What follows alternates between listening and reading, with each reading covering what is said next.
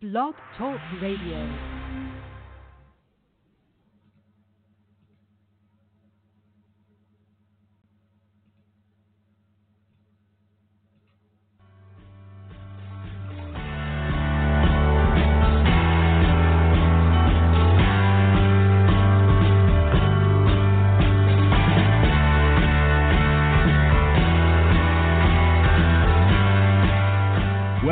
The Natural Running Network.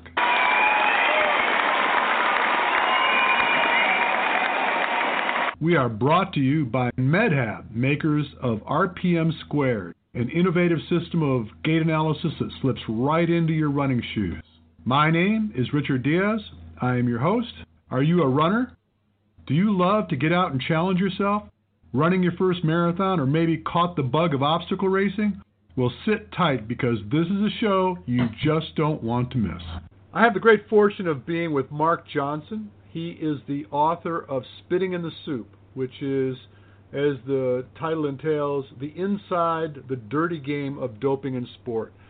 I got a copy of this book a while back and started reading it, and I was really fascinated with the the history of doping in sport and I had no idea. I'm going to be very honest. I had no idea where all this came about. You know, we're all familiar with obviously the uh, the whole thing with Lance Armstrong and and the baseball players at left and right getting busted for the uh, performance enhancing drugs, but I had no idea where all this kind of manifested. And I have Mark with me here to shed some light on all of it. And Mark, thanks a lot for taking the time. Yeah, thanks for having me on. My pleasure. Glad we can talk about this.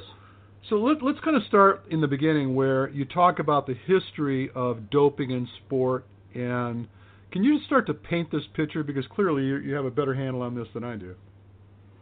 Well, I think for someone in the year 2016 looking at doping in sport, our natural assumption is that doping is both morally wrong and physically destructive. That's sort of our de facto starting point for, for evaluating the role of drugs in sports. But that's a relatively new framework for assessing drugs in sport because professional sports have been around for about 150 years now. Professional sports are a child of the Industrial Revolution. Once you had enough people piling into big cities to create demand for sporting spectacle, spectacles, then event promoters could put start putting together soccer games in Europe, uh, six day races in the United States and in Europe, and charge admittance to watch professionals ply their trade, whether it be in track and field, cycling, soccer. And those professionals turn to drugs in order to, to do their task. So, a six day racer, for instance, is a guy who is paid to ride his bike around in circles in a velodrome in a place like Madison Square Garden for six days.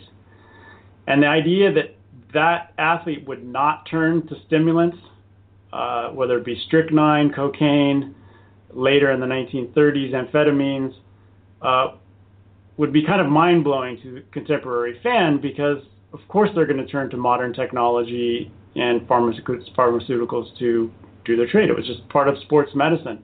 And that really, that non judgmental attitude persisted all the way up until the 1960s. For almost 100 years, and then in the 1960s, you started to have the seeds, the genesis of the anti doping infrastructure and bureaucracy and police force that we take for granted today. But it really wasn't until the 1960s that that started to grow. And the United States is very late comer to the game because we didn't even create an anti doping agency until the year 2000. So, up until the 21st century, the United States really didn't have that much interest in anti-doping, and that's illustrated by the fact that we didn't have an anti-doping agency to police our athletes. If you could kind of reel back a little bit, and I, one of the things that I found in the book that I, I thought was really fascinating is the, I guess it's the first record of someone actually using some performance-enhancing drug, I guess, if, for lack of a better term, was during the, the, the marathon you had written in what was it, 1928? That was actually in, in 1904. So that was a, a runner, uh, Thomas Hicks, who was a British runner but was racing for the Americans. That it was in the marathon in St. Louis, Missouri, And he won the race, and after the race, his doctor, uh, Charles Lucas, um, wrote that Hicks could not have won the race without the, the assistance of drugs. And he said basically, drugs and athleticism are a marvelous thing, and, and it's a praiseworthy combination. And really, at the time, it was seen as uh, an expression of American ingenuity and fearlessness and Americans' ability to, to turn to modern technology in order to push the boundaries of, of human performance. And so, again, in, in 1904, the fact that this runner, Hicks, he used strychnine and brandy, those were the main two drugs that he was using in order to finish the race. Um, it was something that was seen as, as something that was praiseworthy as opposed to something that would be condemned today. So that's at the turn of the century, and again, that really persisted all the way up in, until the 1960s, and only in the 1960s did attitudes start to change toward doping in sports. There's a couple of reasons why they changed. In the 1960s, one, there was a greater awareness in the medical community of the dangers of amphetamine addictions and amphetamines were really a go-to sport, go-to drug for endurance athletes, primarily cyclists, because while there's not a lot of evidence that amphetamines can give you a physiological boost, boost, there is a lot of evidence that they give you a mental boost, a sense of greater courage, fearlessness, and also it does dull pain. So they're very common. But then as the medical community started to see that more and more people were becoming addicted to amphetamines, they started to have greater concerns about amphetamine use at society at large, but also uh, in, among sports people.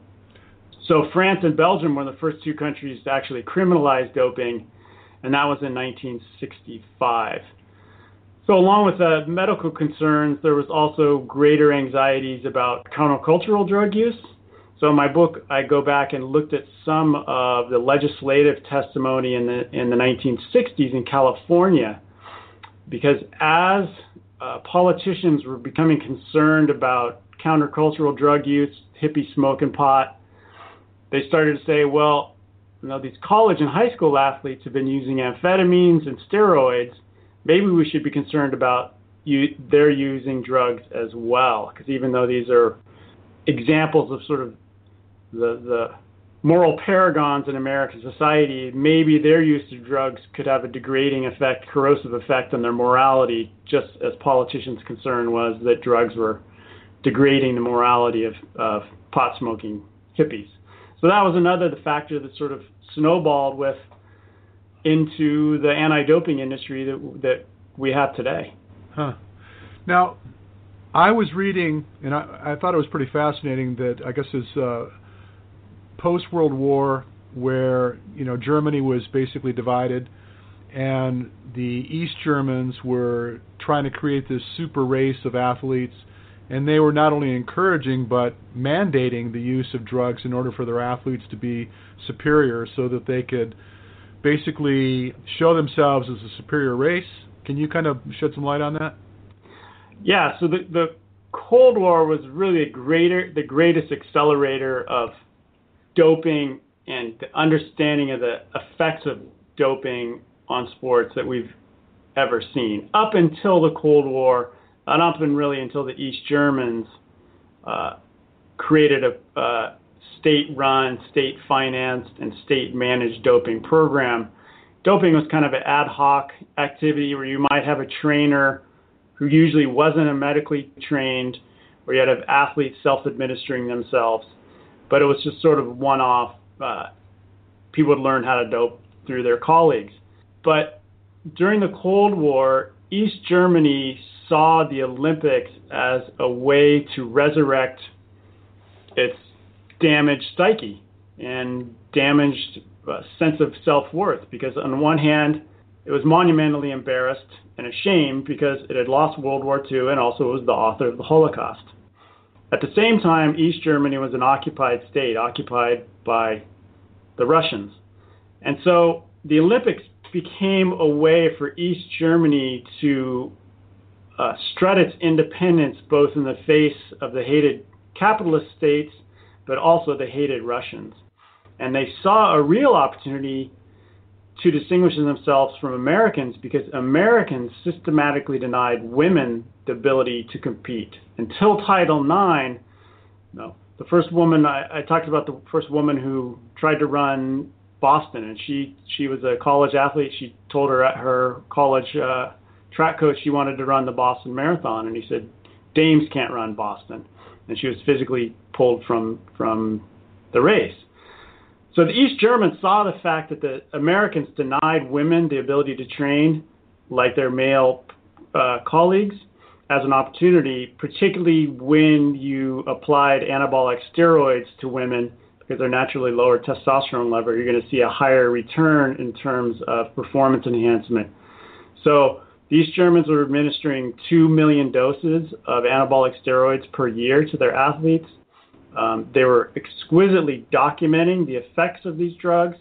They had thousands of doctors and trainers administering these drugs, and they also had massive numbers of Stasi agents making sure that if any doctor started to have moral qualms about the damaging effects of these massive administrations of steroids, that they would stay in line because the alternative was go to a prison camp.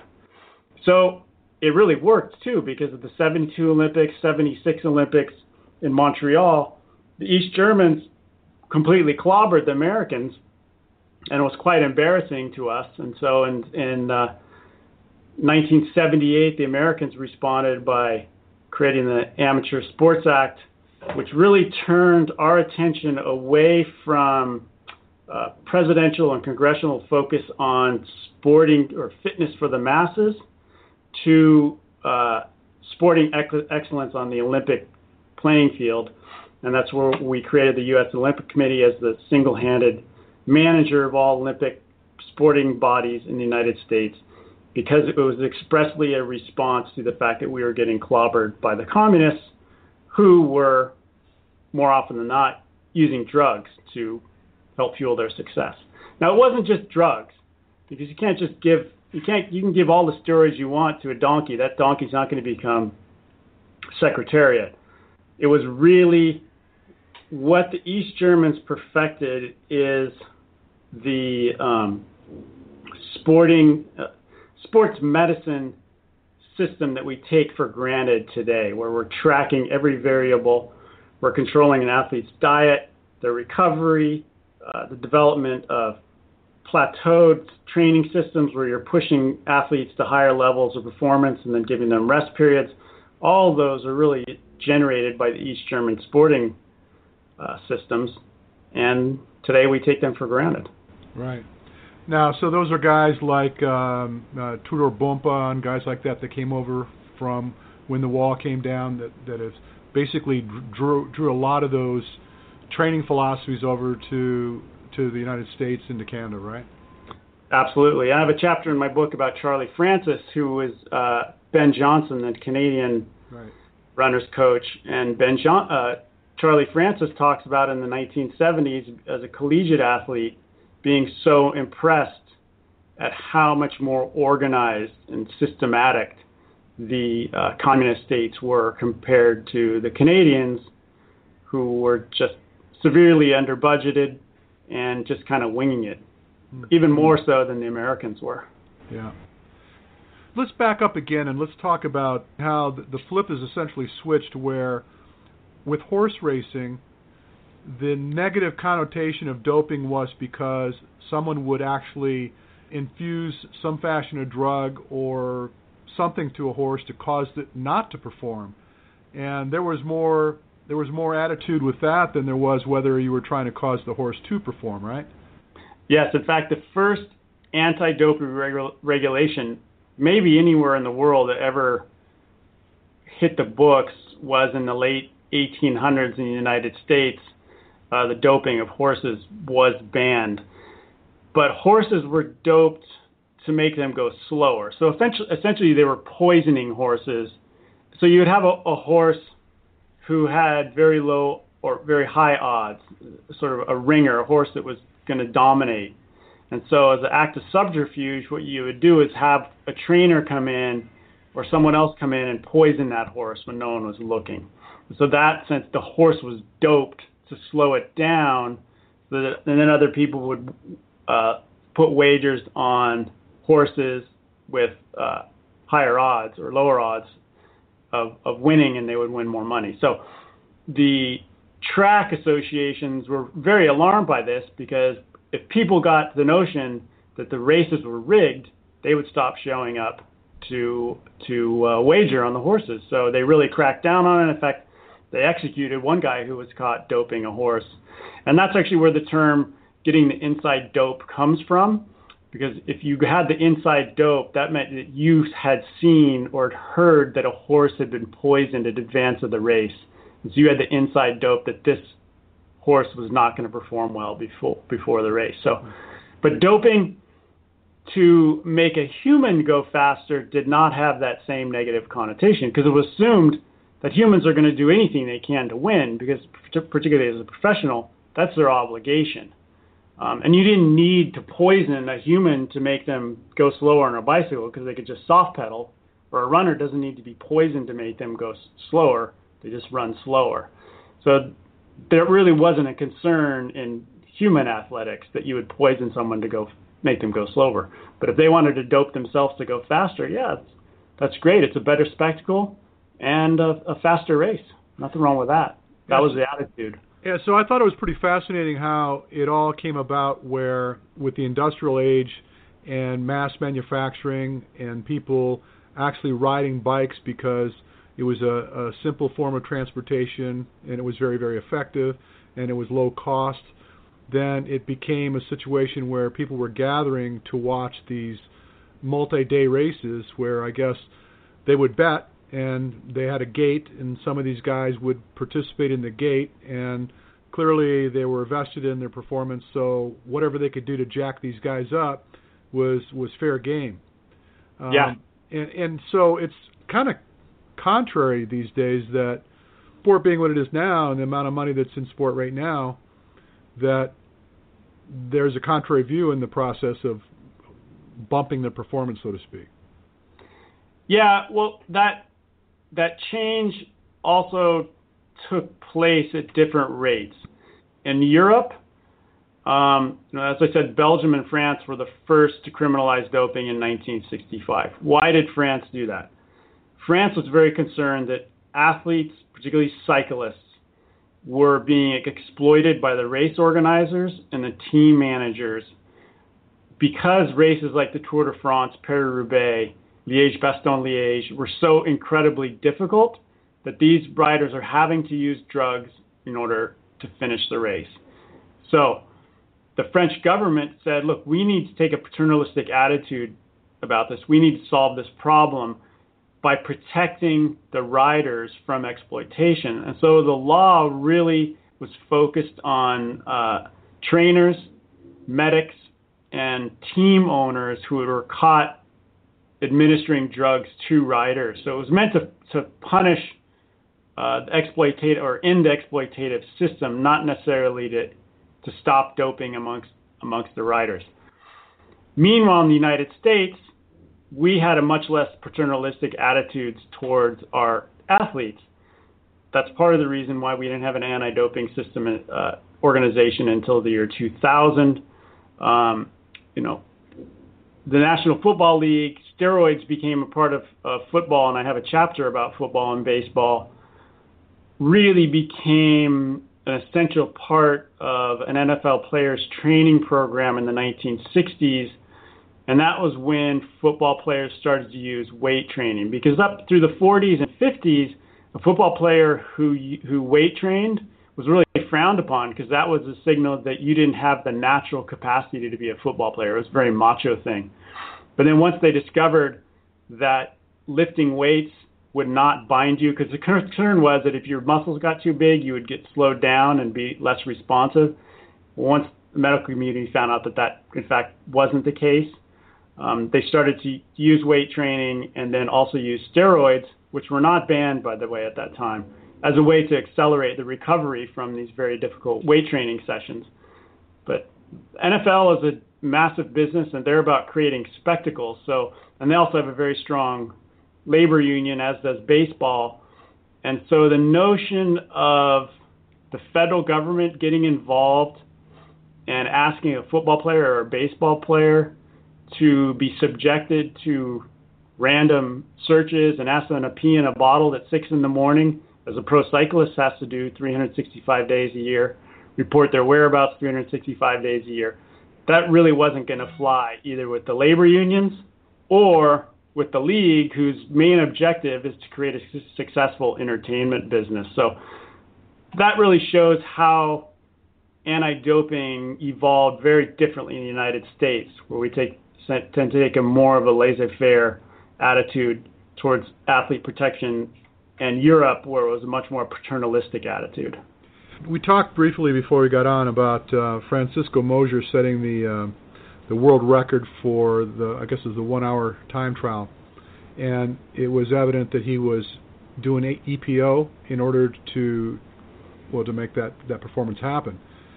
Was he discredited for that eventually? I mean, do they do they still use him as the yardstick for comparisons co- going forward, or did they just basically discount the fact that because he was drugging, that it, there was no value in the in the record?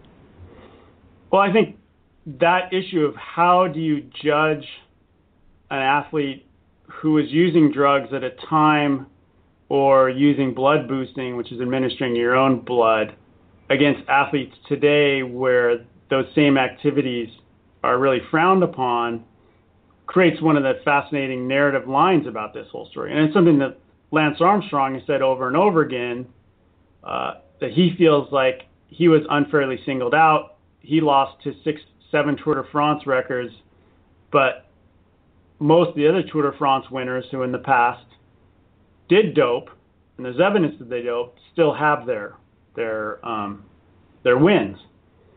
So, is that fair? I really don't know, but it's it particularly it does create an interesting sense of, of tension. And if is there since doping has always been part of professional sports, particularly cycling, is it fair to judge the cyclists from the 60s, 70s, 80s, 90s who are doping against the cyclists of 2016 who presumably aren't doping as much? I don't know. It's uh, I mean the same if if most of the guys are using the same dope, same drugs, then the playing field is somewhat even. Right. Uh, there's, there's not an easy answer to that. Whether or not someone's win is less valuable because they were doping. I mean, the fact is that you're not going to break a world record or win the Tour de France on drugs alone. You could give me all the drugs in the world, I'm not even going to be able to finish the Tour de France, let, let alone win it.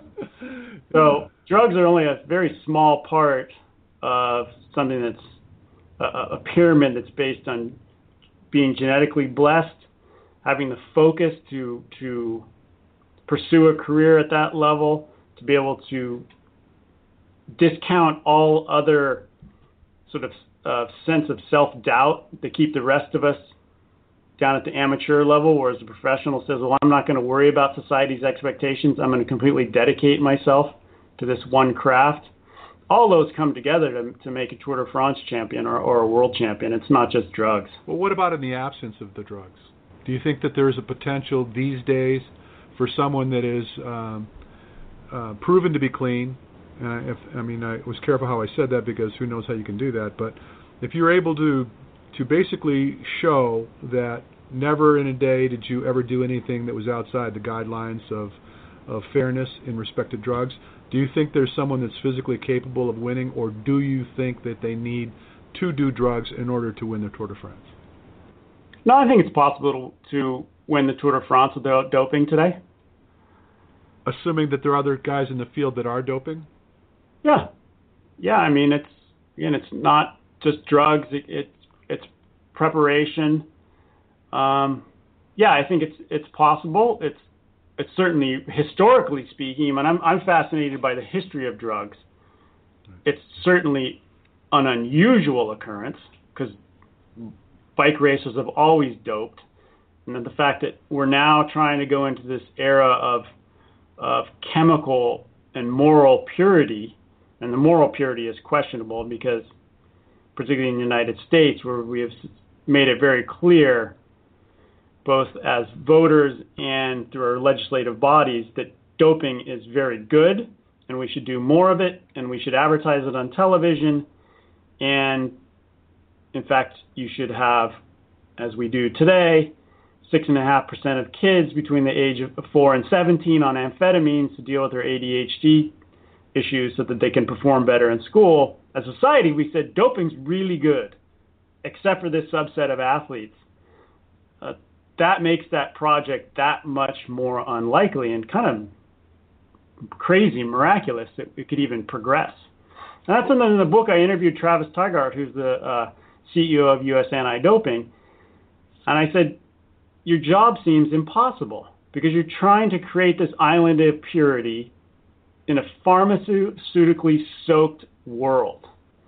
And he said, "Yeah, Mark, that's that's in fact one of the things that inspires me because he, he feels like part of his job is, is creating this little paradise in sport where drugs are not the first line of defense against aging or injury or personal inadequacy. I want you to build on the, uh, the the comment you made about we're basically in this saturated drug promoting world. What what specifically do you mean about that? I mean, obviously enough. I I watch TV and every third commercial is depending on what station you're watching, and apparently people that are watching Fox News have fertility issues, and people that are watching CNN have blood disorders. Uh, I don't know, but I mean, is that what you're talking about? Basically, how they're advertising the use of drugs so commonly? Yeah, and and no, I'm an American. I was born in in San Diego, and I think it's particularly fascinating in the United States because there's only two countries, the United States and New Zealand, that allow the advertising of pharmaceuticals on television. All the other countries in the world have said that's not a good idea because the doctor and the pharmacist are the people who understand toxicology, they understand your pathologies, and they understand what those potential chemical or other therapies could be to solve your problem. Whereas here we've said, no, we're going to let publicly traded drug companies tell people the solution to their problems, and in fact, manufacture problems that they didn't even know existed before and sell them a drug for that. And then that way, the patient can go to the doctor and say, I need this, I, whether it be for sexual performance, Cialis, whether it be for uh, performance in school or your job with ADHD. And I think ADHD is probably the best example. And I have a, a fairly long analysis of, I have a chapter on amphetamines. So, ADHD, attention deficit syndrome, is a is something that really started to explode in terms of its diagnosis in the United States in the 1990s and 2000s, and it and it did that in tandem with uh, efforts to raise the performance of the United States school. So uh, George W. Bush had No Child Left Behind, and then Obama had a, a different program, and both of them were were had good intentions. It was that we're going to hold, we're going to test kids, and we're going to hold teachers and school administrators accountable for the performance of these kids.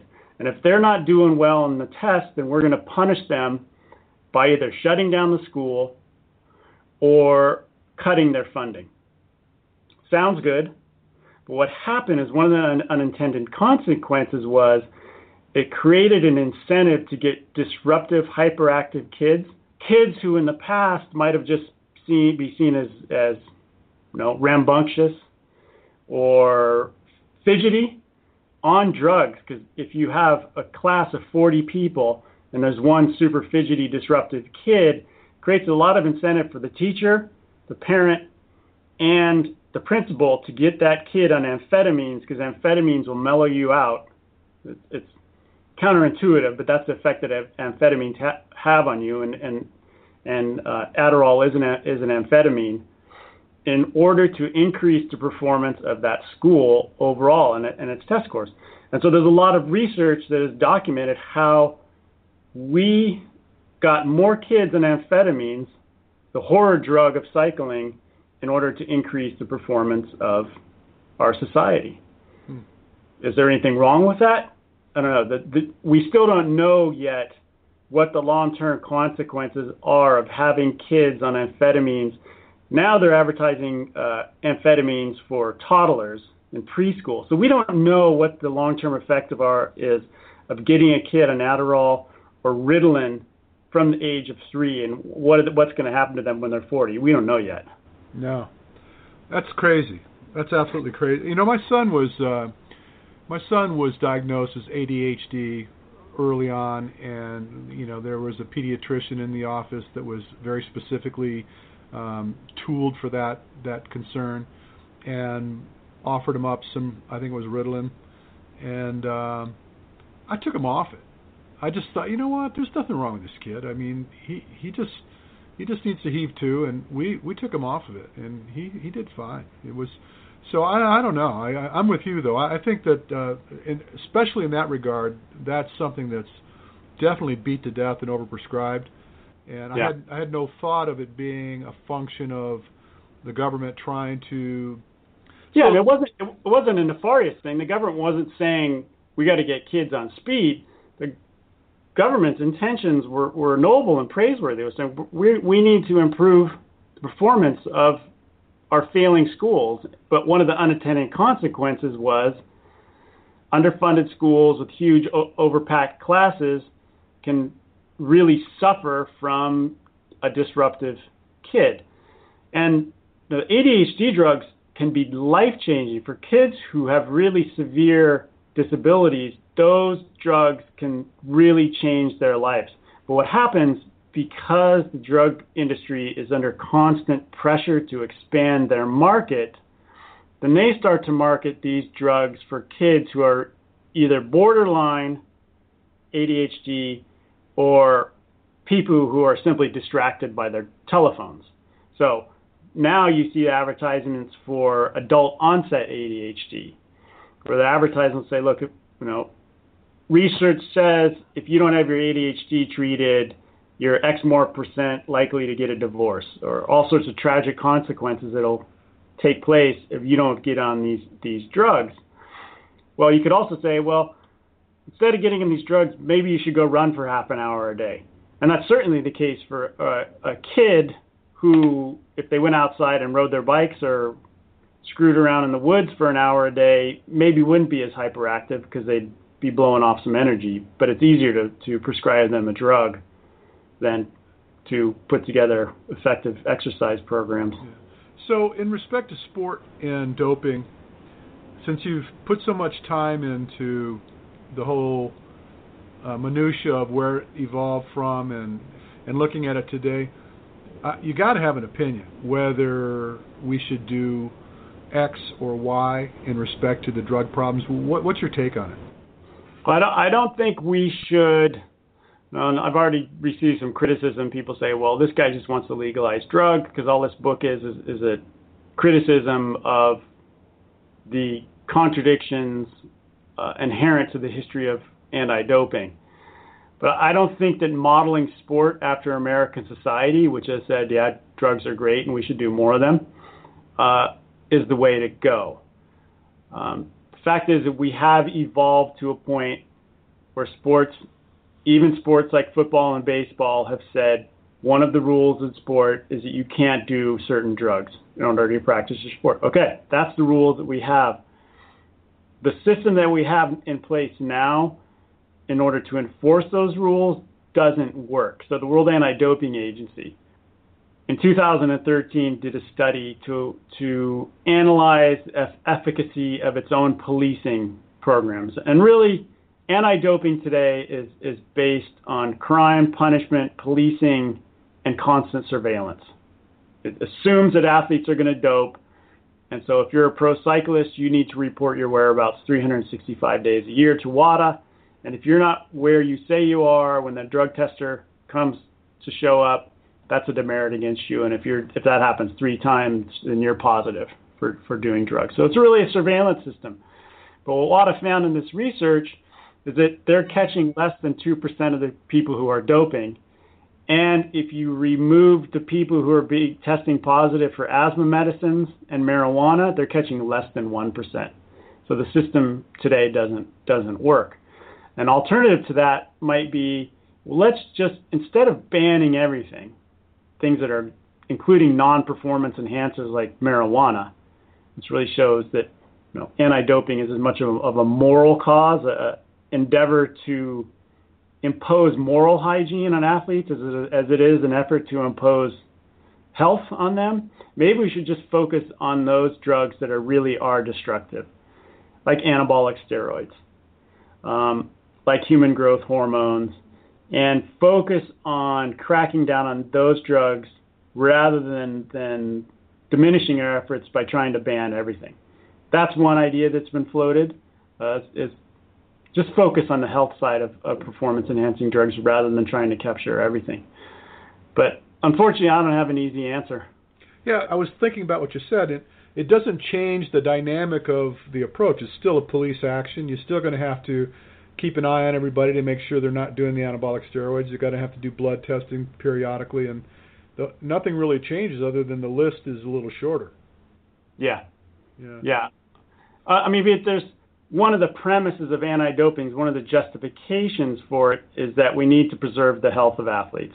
The other is that we need to create a level playing field because uh, someone like a Lance Armstrong who has the financial ability to pay for the best doping doctors has an advantage over an athlete from the third world who doesn't have the financial or the connections to, to get the best medicine in the world. So yeah, it is unfair if some athletes have the best drugs and others don't. Um, the other one is to preserve something that's called the spirit of sport, which is really a hangover from Pierre de Coubertin, who was a French aristocrat who created the Olympic Games in 1896. And really, the spirit of sport is, is a long lingering hangover from Coubertin's effort to create an amateur, a, a place for amateur sport a place that was not welcome to professionals.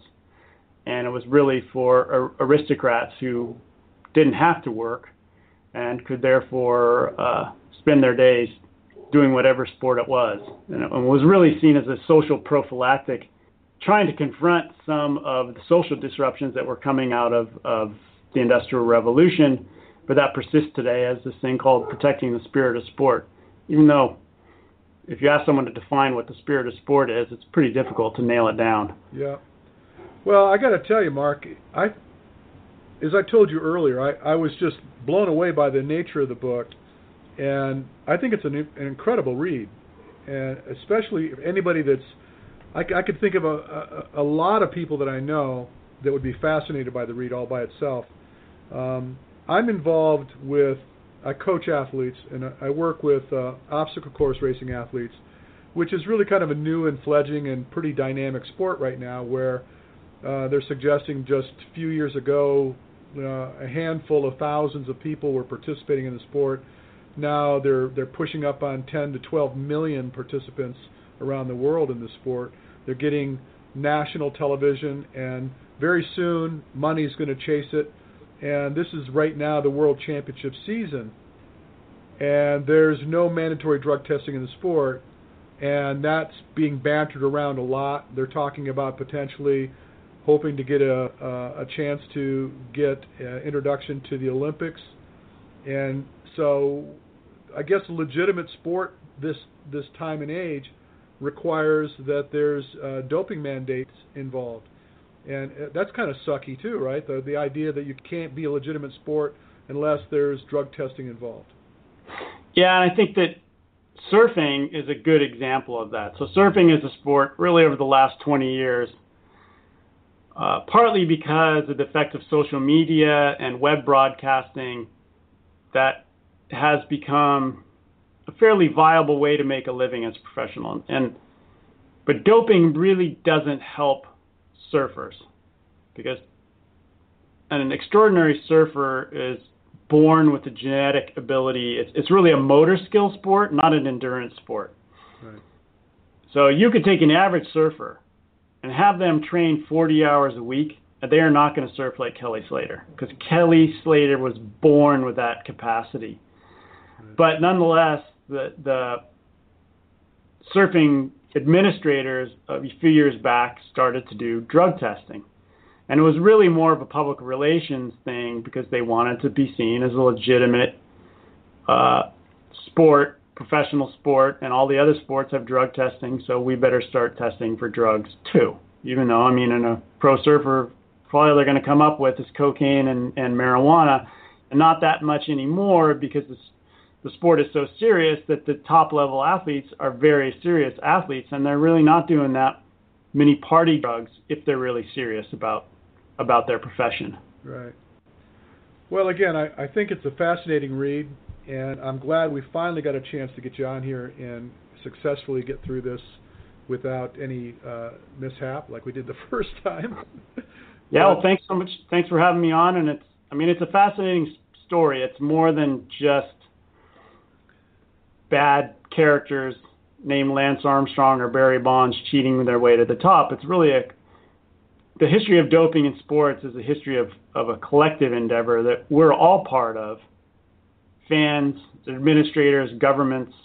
And I think that's what makes this, this story so fascinating is, is that the forces at play to overlook doping, particularly when you look at the Olympic Games, are so much bigger and more powerful than the sports than the forces at play to, to that want to clean up clean drugs out of out of doping. It's almost like anti-doping. The, the anti-doping cause is a missionary cause that showed up on the shores of an island where the natives have always used drugs to ply their trade, and all of a saying, well, what you've done in the past that was acceptable as of today is wrong and evil. And it's not unlike missionaries showing up in Hawaiian Islands and saying, all right, you're no longer able to surf and you can't walk around naked. You're going to wear a wool petticoat. And for the natives, it doesn't make any sense.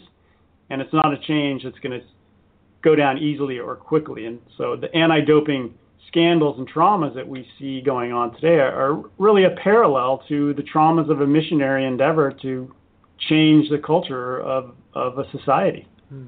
Yeah. Well, again, the name of the book is Spitting in the Soup. Highly recommend the read.